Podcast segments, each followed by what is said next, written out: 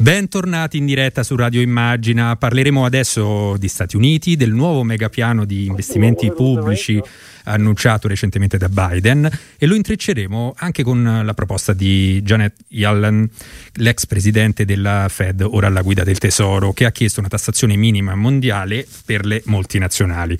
Lo intrecceremo perché le due cose, come vedremo, vanno in qualche modo di pari passo.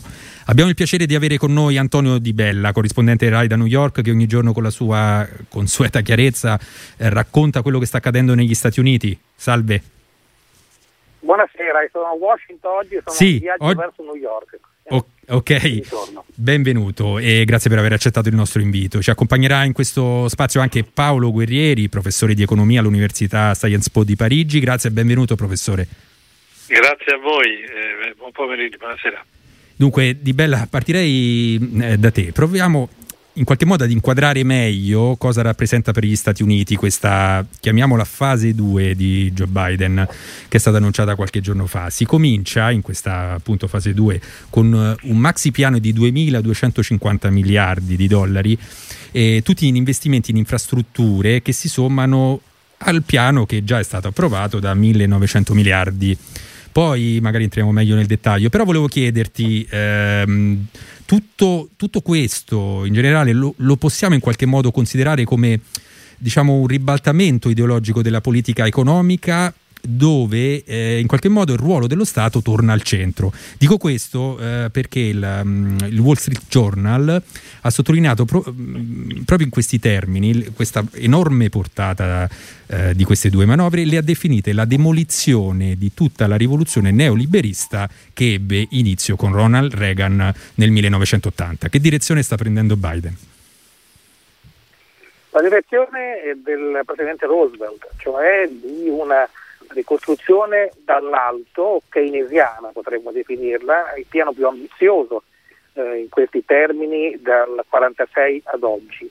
Eh, una scelta obbligata, secondo Biden, dall'emergenza pandemica, ma che si unisce anche alla volontà di rispondere alla minaccia di sorpasso economico della Cina. In questo senso quindi va in linea con eh, Trump che era preoccupato per la Cina, ma con altri strumenti, non con lo strumento della tensione, ma con gli strumenti dello sviluppo economico pompato dall'alto e con le infrastrutture che devono dare, eh, rilanciare eh, l'economia e anche l'occupazione. Quindi una commessa molto ambiziosa che scontrerà con i repubblicani e anche con qualche democratico, soprattutto per quanto riguarda il peso fiscale di questa sì, manovra che sì. intende ridistribuire e prelevare del denaro ovviamente di cui ha bisogno per fare questi investimenti. Che poi la, la definizione di infrastruttura eh, non, non, non, dobbiamo pensare soltanto a strade, ferrovie, ponti e impianti industriali, ma è molto più estesa. No? Si, si, parla di capitale umano, cioè di ehm, diciamo, la, la, rete di competenze del personale, anche cure domiciliari agli anziani e ai più fragili.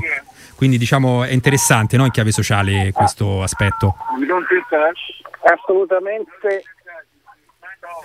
Assolutamente eh, sì, perché ovviamente è un tema, è un tema di rilanciare l'economia, ma non la stessa economia di prima, cioè fare diversamente lo sviluppo in termini di responsabilità sociale e responsabilità ambientale. Non dimentichiamo che nei prossimi giorni John Kerry partirà per la Cina e una delle scommesse di competizione con la Cina è proprio fare uno sviluppo diverso da quello cinese, più responsabile, più attento all'ambiente. Certo. E Guerrieri, professor Guerrieri, eh, allora intanto una, un commento su, su questo piano, diciamo differenziandolo da quello già approvato, parliamo di questo eh, nuovo piano di infrastrutture e diciamo che portata ha, quanto aiuterà e dal punto di vista sociale come cambierà eh, il paese.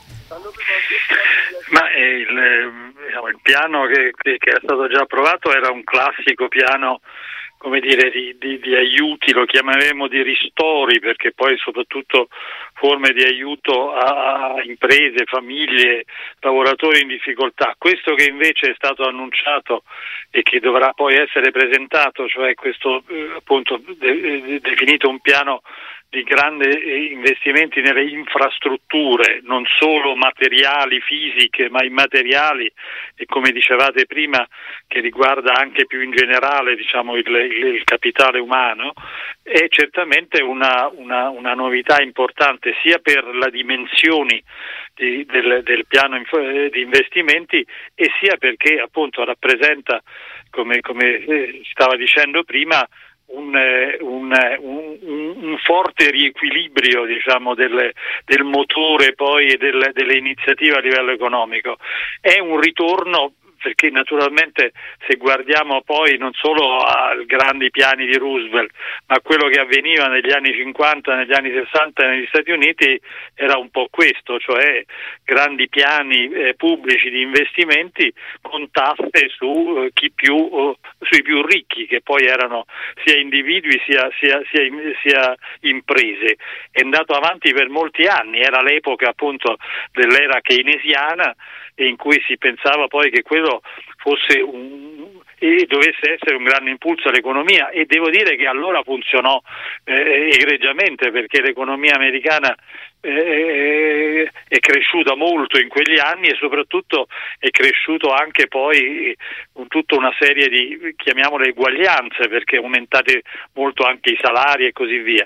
Quindi è certamente un, un, un, eh, dire, questo pendolo tra Stato e mercato chiaramente sta oscillando adesso sempre di più verso questo ruolo pubblico che appunto non è nessuna rivoluzione come dicono eh, alcuni repubblicani americani socialista o comunista, è in realtà la riscoperta del fatto che l'intervento pubblico, l'investimento soprattutto in infrastrutture in un paese come gli Stati Uniti che da anni e anni li aveva trascurati può, essere, può dare un forte impulso all'economia. Naturalmente è una grande scommessa perché eh, bisognerà superare anche ostacoli eh, ed opposizioni diciamo, di non poco conto, però è certamente una, una grande novità. E dunque, eh, sì, parlava di repubblicani. Allora, Di Bella, eh, volevo proprio chiedere questo aspetto. Allora, Biden chiede al congresso di rialzare il prelievo sugli utili societari dal 21 al 28% e soprattutto chiede la global minima, minimum tax eh, per i profitti delle multinazionali. Diciamo poi magari ci concentreremo più avanti meglio, ma ehm, quello che volevo, ti volevo chiedere è appunto questo aumento di imposizione fiscale sugli utili di certo non farà impazzire di gioia eh, i repubblicani e a quanto pare i democratici eh, sono pronti a far passare questa seconda manovra anche come hanno fatto con la prima, cioè senza un solo voto repubblicano. È così? Ma qui però secondo me no, perché eh, nonostante fino ad ora hanno eh, potuto contare solo sui propri voti senza nessun voto repubblicano, in realtà eh, dovranno accettare qualche compromesso, perché mm. all'interno dei democratici c'è qualcuno che eh, è sempre stato molto attento agli aspetti fiscali e quindi basterebbe che anche un solo senatore tradisce e far cadere tutto. Quindi eh, Biden ha detto una frase abbastanza interessante, cioè noi siamo pronti ad ascoltare le modifiche che i repubblicani vogliono porre, sicuramente eh, inaction is not an option, cioè l'inazione non è un'opzione, noi andremo avanti, ma se c'è da fare qualche modifica, cioè da correggere, da ritoccare le aliquote, siamo pronti a farle. È chiaro che c'è un grande processo di ridistribuzione che non tocca i salari al di sotto dei 400 mila dollari all'anno, quindi sì. una cifra abbastanza elevata, eh, ma che tocca invece eh, gli interessi delle grandi aziende che hanno potere di lobby e quindi daranno battaglia.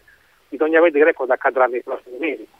Sì, guerrieri, diciamo per finanziare appunto, no, bisognerà, per, per, andare avanti bisognerà prepararsi a un, anche insomma, una battaglia politica con i repubblicani e, e, e però magari farlo eh, in un clima in cui il discorso globale sulla tassazione eh, magari è cambiato, forse questo aiuterebbe e quindi penso anche all'Europa, no? se recepisse questa proposta della Yellen, eh, insomma ci si aiuterebbe a vicenda, che ne pensa?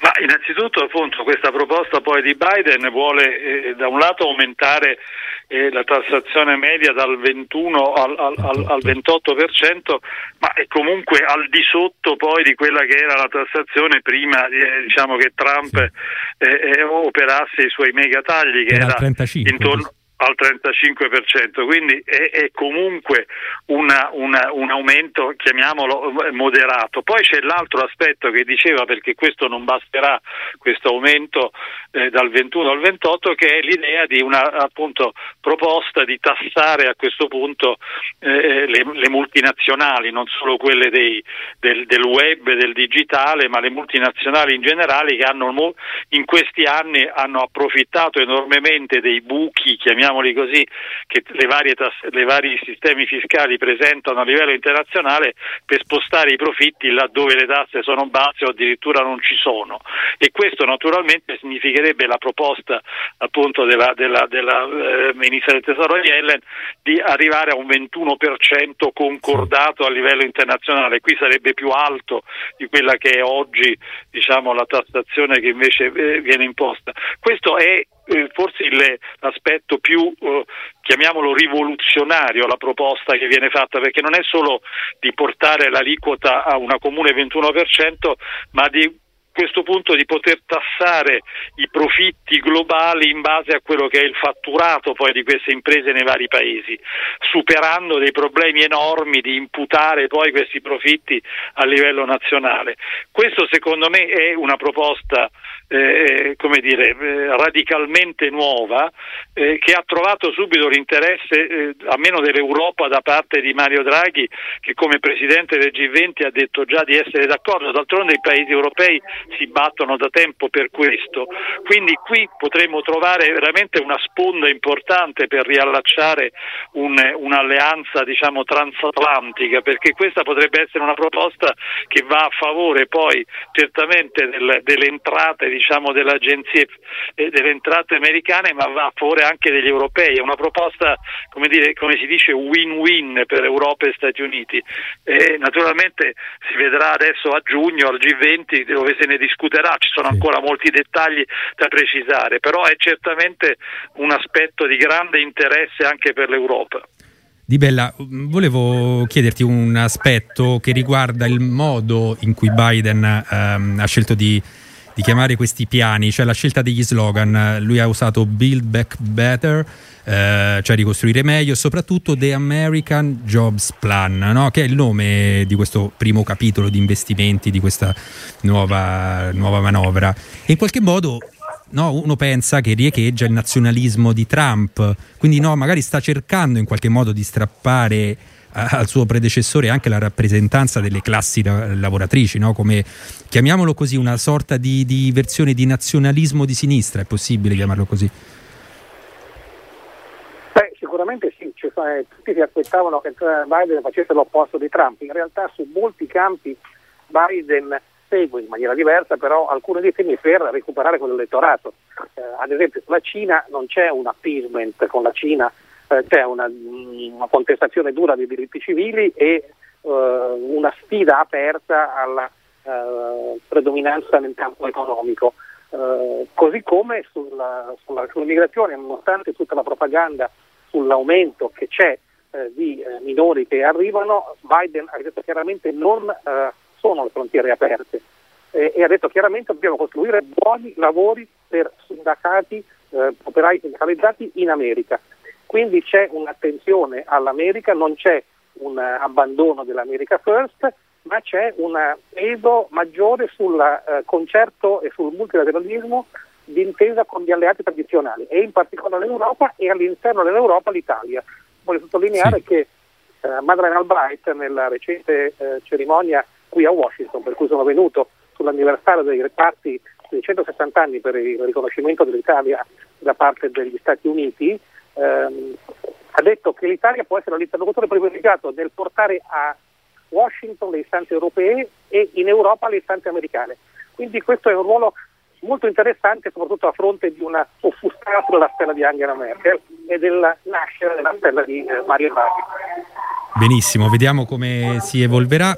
E salutiamo Antonio Di Bella, corrispondente RAI dagli Stati Uniti, oggi a uh, Washington. Grazie molte per essere stato con noi, Grazie buon lavoro. E dunque, professor Guerrieri, allora, come ehm, diciamo, le volevo chiedere a proposito appunto di questo gancio sul vecchio continente, eh, volevo provare a fare un paragone sulla, mh, mm, tra la quantità di stimoli messi in campo dagli Stati Uniti con eh, quelli dell'Unione Europea. Il tutto ovviamente in rapporto al PIL. No? Ne uscirebbe fuori, questo paragone, una, una differenza grandissima, abissale, no? la potenza di fuoco americana è molto uh, maggiore. Anche per questo, eh, immagino che anche per questo sia il motivo, le previsioni di tutti gli istituti eh, più importanti vedono l'economia a stelle e strisce raggiungere i livelli pre-Covid già quest'anno, mentre in Italia, per esempio, dovremmo aspettare forse fine del 2022. Quindi a cosa dobbiamo un po' questa differenza di, di, politiche di bilancio, di forza di politiche di bilancio? A una mancanza di, di politica fiscale comune qui in Europa? Il, oppure alla mancanza di un ministero del tesoro, no? visto che la, la Yellen in qualche modo è paragonabile a un ministero dell'economia come se fosse un ministero dell'economia europeo. Che, che ne pensa? Ma eh, non ci sono dubbi che eh, diciamo, la differenza eh, la, la, la, macroscopica tra Stati Uniti e Unione Europea, intesa appunto come, come, come somma poi dei, dei, dei, 27 paesi, è esattamente quella che lei diceva, cioè eh, negli Stati Uniti c'è una, una, uno, uno, Stato federale con una capacità fiscale comune che in determinate situazioni è in grado di intervenire eh, decidendo eh, eh, di spendere diciamo, eh, sotto forme poi le più diverse e quindi come dire, spende in nome di tutti. Eh, eh, nell'Unione Europea come sappiamo noi abbiamo una banca centrale comune, quindi una moneta comune, una politica monetaria comune, quindi una, una, un'istituzione che che parla a nome di tutti, ma in campo fiscale abbiamo 27 politiche fiscali perché non, non si è mai fatto né, né, né, né, si è mai riusciti in qualche modo ad eh, costruire una capacità fiscale comune, quindi eh, eh, sia dal punto di vista delle entrate che delle spese. Questa è una differenza eh, che porta a, al fatto che per quanto riguarda gli interventi, ad esempio, di sostegno anche in, in, questa fase della pandemia, e a, a, a, livello europeo sono stati soprattutto gli stati nazionali che sono poi intervenuti. Quello che ha fatto eh, l'Unione Europea, la Commissione, è stato facilitare questi interventi perché non dimentichiamoli, state, è stato sospeso il patto di stabilità e crescita, quindi le regole diciamo, fiscali, è stato sospeso o comunque diciamo, eh, eh fortemente ridimensionato il, eh, quelli che erano i vincoli per gli aiuti statali e quindi si è permesso ai paesi di spendere, tra l'altro anche il nostro paese, l'Italia ha speso fortemente e così si doveva fare per sostenere eh, eh, eh famiglie, imprese, lavoratori in grave difficoltà in questa pandemia. E se sommiamo questi, questi, queste spese nazionali, perché allora il confronto lo si deve fare grosso modo così, nella fase diciamo più eh, eh calda della pandemia, cioè l'altro anno, e anche all'inizio di quest'anno non c'è una grande differenza sul piano dei ristori, diciamo, di quello che si è fatto. Grosso modo in quella fase la, la spinta che è venuta il sostegno a livello europeo è, è, comparabile con quello che è stato l'intervento, non dimentichiamo eh, all'epoca diciamo ancora di Trump degli Stati Uniti. Là dove invece le strade ora stanno divergendo fortemente è in questa fase che abbiamo adesso commentato, cioè questo intervento di un trilione e nove e poi eh, eh quello che è stato in qualche modo prospettato di due più uno, addirittura tre trilioni. Ecco, in questo caso a livello europeo eh, eh c'è il Next Generation EU che come sappiamo sono 750 miliardi di euro ma che scatteranno a partire dal 2022 e verranno spalmati diciamo su 4-5 anni a quest'anno sì, ci sarà un anticipo di 13% e quindi gli stati nazionali dovranno fare la loro parte, però qui come sappiamo poi ci sono paesi che possono di più, paesi che possono di meno, quindi sicuramente l'Europa avrà una minore spinta a livello di politica fiscale e infatti quest'anno la crescita è prevista molto più bassa di quella degli Stati Uniti, intorno al 4-4,5 contro oltre il 6 6,5 degli Stati Uniti. Quello che poi succederà negli anni eh, prossimi invece eh, potrebbe essere una prospettiva migliore europea perché lì verrà il Next Generation EU che è soprattutto investimenti per il futuro diciamo, eh, verde, digitale e riforme e quindi lì l'Europa ha la grande possibilità in qualche modo di rilanciare una crescita sostenibile attraverso questo tipo di aiuti, eh, prestiti e, e, e, e in qualche modo elargizioni gratuite. da questo punto di vista quindi nel breve non c'è competizione, gli Stati Uniti avranno una spinta molto maggiore, noi probabilmente ci accoderemo a questa spinta maggiore come abbiamo fatto in altre epoche, cioè soprattutto con le esportazioni eh, usufruiremo di quello che Cina e Stati Uniti stanno facendo, però poi in prospettiva c'è questa scommessa del Next Generation EU che ecco, questo va detto è uno strumento che serve a un'azione fiscale comune perché sono investimenti e riforme per, per tutta una serie di paesi, però è, è temporaneo. temporaneo. sì, sì, e que- perché, questo le volevo chiedere, cioè qui a questo punto eh, noi stiamo parlando appunto di, di lei ha parlato di uh, qualcosa che è eh, sospeso, appunto il, il, il, Next Generation U è un qualcosa di temporaneo, appunto uh, il debito comune permanente, quando se ne parla c'è la Germania e i paesi frugali che continuano a insistere che non è possibile. Angela, Merkel aveva parlato di non succederà mai, ha,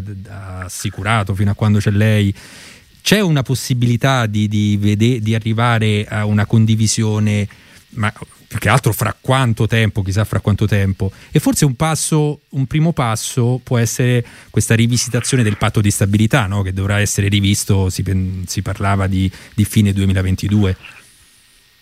Guardi, non c'è dubbio che ci sono appunto questi due appuntamenti fondamentali. Uno è questo che lei adesso eh, sottolineava, cioè l'appuntamento che, che riguarda come rivedere e che, quali regole fiscali introdurre, cioè che tipo di nuovo patto di stabilità, perché naturalmente non potremo tornare a quelle regole che poi tutti avevano criticato perché servivano più che altro a peggiorare diciamo, le congiunture economiche che non a mettere a posto i debiti. Questo è un primo appuntamento, queste regole dovranno essere radicalmente riviste e dovranno favorire il rilancio della crescita del Next Generation EU, perché non possono naturalmente eh, eh mettersi in qualche modo come eh, contrastarlo. Quindi questo, e questo appuntamento riguarderà il prossimo anno, se non quello anche eh, diciamo che viene dopo. L'altro appuntamento è il, come trasformare il Next Generation EU da strumento temporaneo diciamo, di intervento fiscale comune in uno strumento permanente, cioè uno strumento che possa essere eh, in nuce una, una, una prima forma di politica fiscale comune. Perché questo passaggio avvenga sarà naturalmente fondamentale che buon uso faremo di, questi, di queste risorse. Quindi qui l'Italia, la Spagna, i paesi sono in prima fila chiamati a fare un buon uso perché questo buon uso potrebbe rendere più facile convertire questo strumento da temporaneo in permanente. La Merkel dice mai, però tanti mai sono poi venuti meno in questi anni.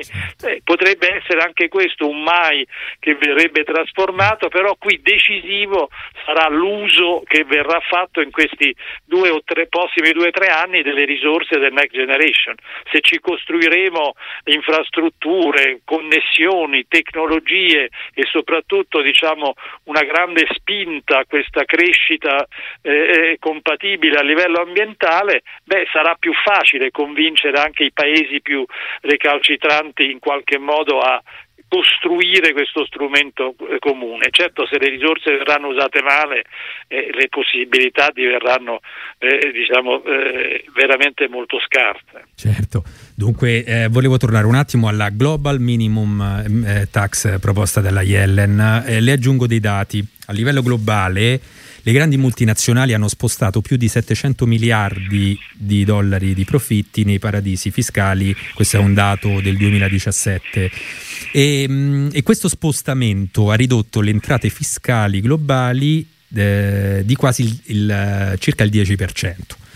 Questa riforma, no? questa, mm, diciamo, che potrebbe trovare un punto di incontro tra Europa e Stati Uniti, eh, potrebbe anche frenare questa corsa al ribasso di, in questa competizione fiscale, no? frenando anche questa, questa migrazione nei paesi in cui si offrono le aliquote più basse.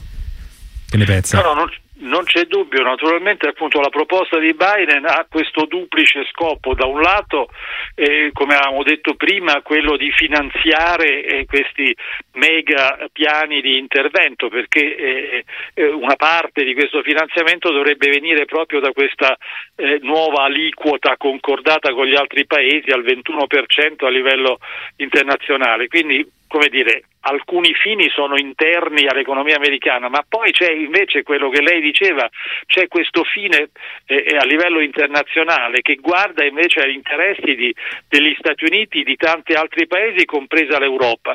Questo della evasione, elusione fiscale delle imprese multinazionali è qualcosa di scandaloso da anni, perché in qualche maniera ha significato innanzitutto il fatto di eh, una corsa verso il basso tra i vari paesi per, potersi, per poter attrarre diciamo, le multinazionali, il che naturalmente ha comportato che le tasse diciamo, sul, sul, capitale sono diminuite fortemente in questi anni, mentre quelle sul lavoro e, e su altri fattori sono rimaste elevate se non addirittura aumentate, qualche cosa che naturalmente ha significato fron- un forte aumento delle disuguaglianze. Quindi è un fenomeno diciamo, che eh, eh, da anni si cerca di eh, eh, eh, contrastare, arrestare, ma non si, trova- non si trovava un accordo. Soprattutto c'era una forte opposizione tra Europa e Stati Uniti perché gli Stati Uniti non solo con Trump si erano sempre opposti a tasse sulle multinazionali che poi nei casi digitali sono americane. Questa proposta della, della, della, della, Yale negli Stati Uniti, eh, fatta propria naturalmente dal presidente americano Biden, un, potrebbe essere un grande passo avanti perché da un lato sblocca la situazione e, e fa in modo che gli Stati Uniti diventino, diventino parte diciamo, eh, eh, e, di un accordo più vasto, dall'altro potrebbe superare anche quel problema che eh, è, è, è, insieme al fatto di avere un'aliquota comune, perché la proposta è che il 21% eh, diventi un'aliquota comune ed è anche importante questo, se alcuni paesi non accettassero, comunque eh, ad esempio a livello di Stati Uniti verrebbe comunque fatta una perequazione tra quello che si paga in quei paesi e quello che si dovrebbe pagare negli Stati Uniti. Quindi questo è un punto. Il secondo punto è che permetterebbe in qualche modo appunto di tassare le multinazionali secondo laddove loro producono i ricavi. Lei pensi per esempio in Italia, diciamo, se mettiamo insieme tutti questi giganti del web eh, che eh, eh, fatturano miliardi e miliardi di euro ogni anno, eh, le entrate diciamo, eh, per lo Stato italiano sono ad esempio per gli ultimi dati disponibili a livello annuale eh, sommati a 42 milioni di euro, che è praticamente una tassa diciamo vicina più allo zero che non una imposizione, cioè riescono assolutamente a non pagare le imposte pur usufruendo dei servizi eh, del nostro come di altri paesi. Allora questa proposta da un lato La posso permetterebbe... per, mh, mm, interrompere su questo per aggiungere un elemento, ovvero noi, lei ha parlato di giganti del web. Però io le volevo porre questa, questo che è una cosa insomma, di cui si discute, anche si è dibattuto, cioè che si, diciamo, questa riforma, quando si parla di giganti del web, si scontra anche con un principio di tassazione internazionale eh, come diceva lei, le tasse devono essere pagate dove si realizzano profitti, ma eh, dove sono però in qualche modo legate anche alla presenza di attività fisiche e di asset tangibili più o meno. E invece lo, diciamo, i giganti del web in teoria eh, sono in rete, cioè non, non, hanno proprio questi grandi asset, eh, quindi c'è bisogno anche di rivoluzionare questo principio, no? di, di, tassare su, solo sulle vendite e non sulla produzione. No, l'idea appunto è il, diciamo, il, il, principio di tassazione è che in realtà una, un'impresa può essere tassata in un paese se ha una presenza in qualche modo eh, eh, permanente, quindi se è possibile identificare questa presenza in quel paese. La difficoltà, come lei sottolineava, è che queste imprese, le, le, le imprese digitali sono diciamo, l'espressione massima, ma anche altre imprese multinazionali hanno sempre di più ormai delle attività cosiddette intangibili, cioè non fisiche, l'impianto classico, ma- sì. le macchine industriali. E allora è diventato oltremodo difficile riuscire a individuare questa presenza intesa come stabile, in qualche modo permanenza.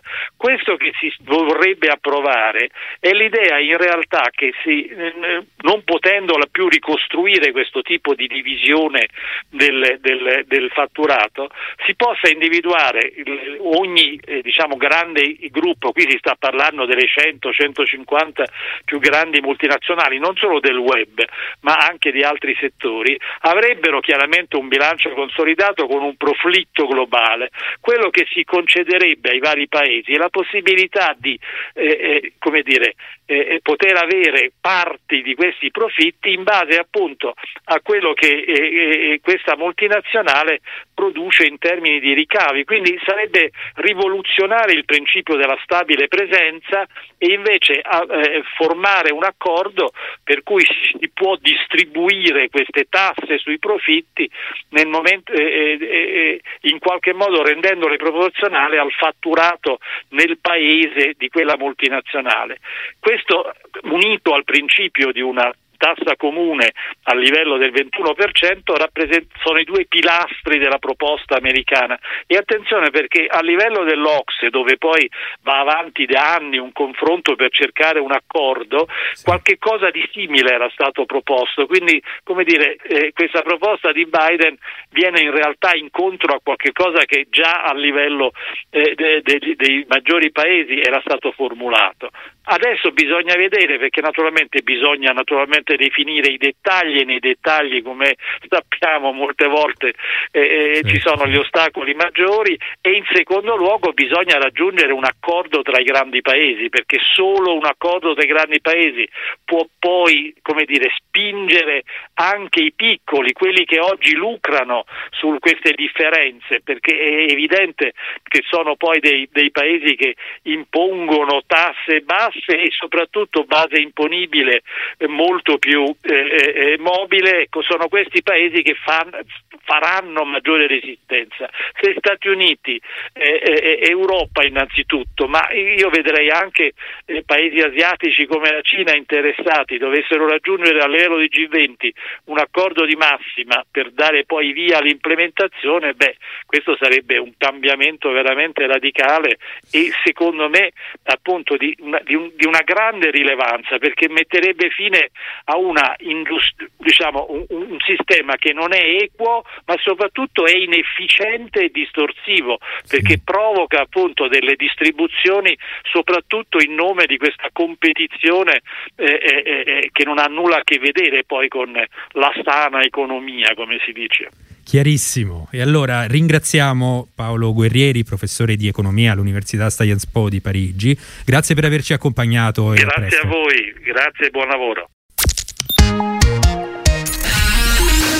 Radio Immagina